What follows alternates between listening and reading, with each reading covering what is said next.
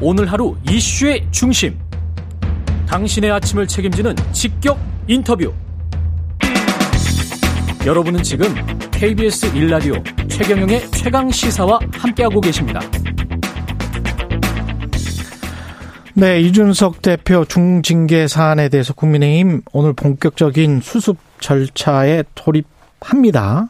초재선 중진 의원들의 모임이 각각 연속 열리고 오후에는 의원총회 있고요. 아, 국민의힘 지도부 입장은 어떤지 정미경 국민의힘 최고위원 이야기 들어보겠습니다. 안녕하세요.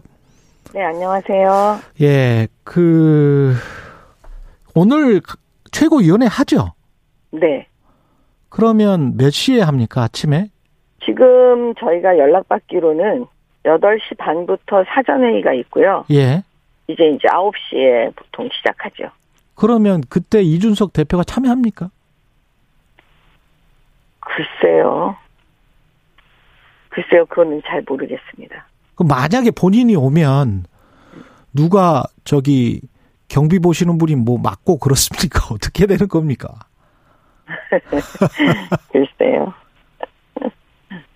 그 최고위원회 내에서는 만약에 참여할 경우에 어 어떻게 행동하자 뭐 이런 이야기를 혹시 나눠 보셨어요? 아니요, 전혀. 전혀. 네. 그러면 최고위원님께서는 지금 참여할 거라고 보세요? 아니면 참여하지 않을 거라고 보세요? 참여하지 않을 거로 봐요. 참여하지는 않을 것이다. 네, 예. 그냥 제 생각은 그렇습니다. 아, 참여해서 혹시 충, 물리적 충돌이나 이럴 가능성은 없다. 네, 저는 그렇게는 보지 않습니다. 그 계속 그러면 자맹을 이어갈까요? 이준석 대표는? 그거는 진짜 알 수가 없는 거죠. 사실은 그 윤리위 결정 이후에 인터뷰를 한 곳은 여기 최강시사 한 곳뿐이거든요. 네네. 그 이후에 혹시 사적으로 통화는 해보셨습니까? 정명 최고위원은? 그럼요. 왜냐하면 예, 그 윤리 결정 나고 나서요. 예, 그 원내대표 주제로 저희가 회의를 했습니다. 이게 아. 이제 혼란을 수습하기 위한 방안 때문에요. 예. 예, 그래서 이제 그 원내대표실에 모여가지고 오후에 음, 그 사무처 당직자 사무처로부터 이제 그 당원 당규에 대한 여러 가지 이제 검토안과 이 혼란 수습 방안에 대해서 이제 그 서류 검토 서류로 다 만들어 놨더라고요. 예. 근데 이제 그런 걸 보면서 그 저희가 결정을 했죠. 음, 왜냐하면 직무대행 원내대표 직무대행 이게 체제가 맞다라고 그, 그 사무처의 얘기를 다 듣고 그거에 아. 동의했어요. 예. 왜냐하면 지금 어 사실은 이 혼란을 어떻게 이게 초유의 사태이기 때문에 저희들도 많이 음, 어떻게 해야 될지를 몰라 모르고 있었는데 그 사무처가 기본적으로 이제 오래된 관행 뭐 그 뭐 여러 가지 규정들을 다 검토하고 사례 이런 것들 검토해서 이제 그걸 저희가 받아들였기 때문에 저는 그 부분에 대해서 이제 이준석 대표하고 얘기를 했죠. 끝나고 나서. 끝나고 나서 뭐 예, 예. 저기 원내대표실에서 스피커폰이나 뭐 이런 걸로 한 건 아니고 아니 아니 그렇게 한 건 아니고요. 예. 끝나고 나서 이제 제가 대표 이준석 대표에게 이 부분을 다 얘기를 하고 음, 그다음에 그 불복하지 말아달라. 아, 어 왜냐하면 이 우리 모두에게 책임이 있기 때문에 예, 이 혼란을 빨리 극복하고 수습하는데 다 도와야 된다. 음, 그러니까 그 법적인 그런 가처분이나 이런 거 안 했으면 좋겠다. 뭐라고 하던가요? 듣고만 있죠, 뭐. 듣고만 있었다. 그러니까 네. 말씀하신 거는 직무대행 6개월 한 다음에 복귀까지 말씀을 하셨습니까? 그거는 뭐 당연한 거니까 뭐 굳이 그 복귀 얘기를 할 이유가 없는 거죠. 예. 당연히 복귀되는 게 그 안에 들어가 있는 거니까요. 그, 이 이게 지금 뭐냐면 음, 이준석 대표의 그 징계안이 당원권 정지 6개월이잖아요. 예, 그러니까 당원권 정지 6개월 동안에 그 직무대행 체제로 가는 게 이그 사무처 검토 아니었거든요. 아, 그러면 다시 6개월 이후에 돌아온다는 거는 그 당연한 그 해석인 거예요. 그 6개월 아 6개월 이후에 돌아오는 게 아니고 사퇴를 해야 된다라는 여론이 좀 있었었잖아요. 당 내에서 여러 가지 생각은 있을 수 있죠. 어떻게 생각하십니까, 최영 의원님은? 근데 이제 원래 혼란의 시간에요. 예. 지금까지도 혼란이 계속 되어 왔는데 음. 생각은 다 달라요. 100가지 만 가지 생각일 수 있잖아요. 예. 근데 이걸 지금 수습하는 우리 지도부의 입장에서는 그 당원 당규의 해석과 그 다음에 그 어떤 관행과 사례와 이런 걸 보고 거기에 따를 수밖에 없거든요. 음. 근데 그거에 대해서 또 다른 어떤 그 해석을 만약에 하게 되면 또 다른 또 혼란을 제기할 수가 있으니까 음. 그거는 우리 당원과 국민들이 원하지 않을 거란 생각이 들어요. 만약에 이- 이 6개월 이후에 복귀를 하고 그다음에 이제 내년 6월에 당 대표 선거가 있지 않습니까? 네. 그러면 이준석 당 대표는 당 대표 다음 차기 당 대표에 나갈 수 있습니까?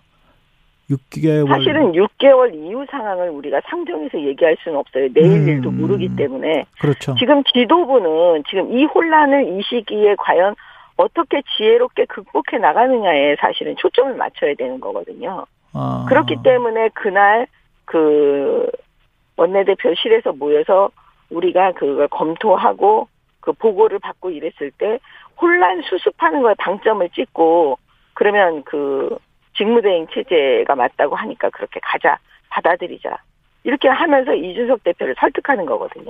그렇군요. 언론에 비춰진 걸로는 조기 사퇴를 주장하시는 중진 의원 분들의 입장이 빨리 이렇게 조기 사퇴를 해서 당 대표를 차지하고 대- 그 어떤 국민의힘이 그 체제가 좀 전환되는 뭐 이런 느낌을 좀 받거든요. 어떻게 보세요? 이준석 대표에게 사퇴하라고 하면 음. 이준석 대표가 사퇴를 할까요? 음. 그러면 또 혼란이 제기가 되잖아요. 예, 네, 그러면은 그 지금까지 이제 이 부분을 설득하고 있는 거잖아요. 예, 홍준표 대표가 얘기하신 그 부분이 저는 맞다고 생각하거든요. 아, 누명을 6개월 동안 좀 심기일전을 하고 그다음에 그 누명을 벗고 다시 돌아오라는 게 지금 홍준표 대표의 어떻게 보면 조언이잖아요. 예, 예. 그러니까 그런 그 지금 그 홍준표 대표도 산전수전 다 겪으신 분인데 음, 기본적으로 당이 계속되는 이 혼란을 계속 끌고 가는 건 맞지 않다라고 생각하시는 것 같아요. 유승민 전 의원은 윤리위원회나 윤핵관을 보면 조폭 같다 이렇게 작심 발언을 했고 JTBC 보도는 음모론을 지금 계속 제기를 하고 있어요. 뭐 여권의 윗선이 개입됐다. 그 다음에 윤석열 안철수 당시 대선 후보들의 단일화에 이 7억 원 투자 각서가 활용됐다. 아니 그거는 이제 뭐 사실관계가 지금 나온 게 아니고 음, 그 보도 내용을 봐도 저는 무슨 말인지, 무슨 아직 말인지. 잘 모르겠어요. 몇 단계를 예. 막 뛰어야 되니까. 예, 정말 그거를 아니 저만 모르나 저는 어떨 때 그 내용이 뭔지를 일단 잘 이해가 안 되고 있거든요. 그렇기는 해요. 그 몇 단계를 뛰지 않으면 그 전부 다 다 나머지 게 점선들이기 때문에 딱 그 확실한 뭐 어떤 증거가 있는 그런 보도는 아니긴 했는데 그래서 이제 안철수 의원 측이 허무 맹랑한 음해다 이렇게 반발을 하고는 있고 이게 초선 저 재선 중진 의원들 그다음에 의원총회 어떻게 해결이 될까요? 최고위원님은. 아니 각계 각층에서 자기의 의견들을 다 낼 수는 있다니까요. 음. 근데 이제 지도부의 입장에서는 예. 이 혼란이 계속 끌고 가는 게 맞냐는 거예요. 저는 안 맞다고 안 보는 맞다. 거예요. 이, 정- 예. 이 정도 선에서 최고위원회에서 원내대표실에서 결정했던 그 정도 선에서 해결하는 게 가장 바람직하다.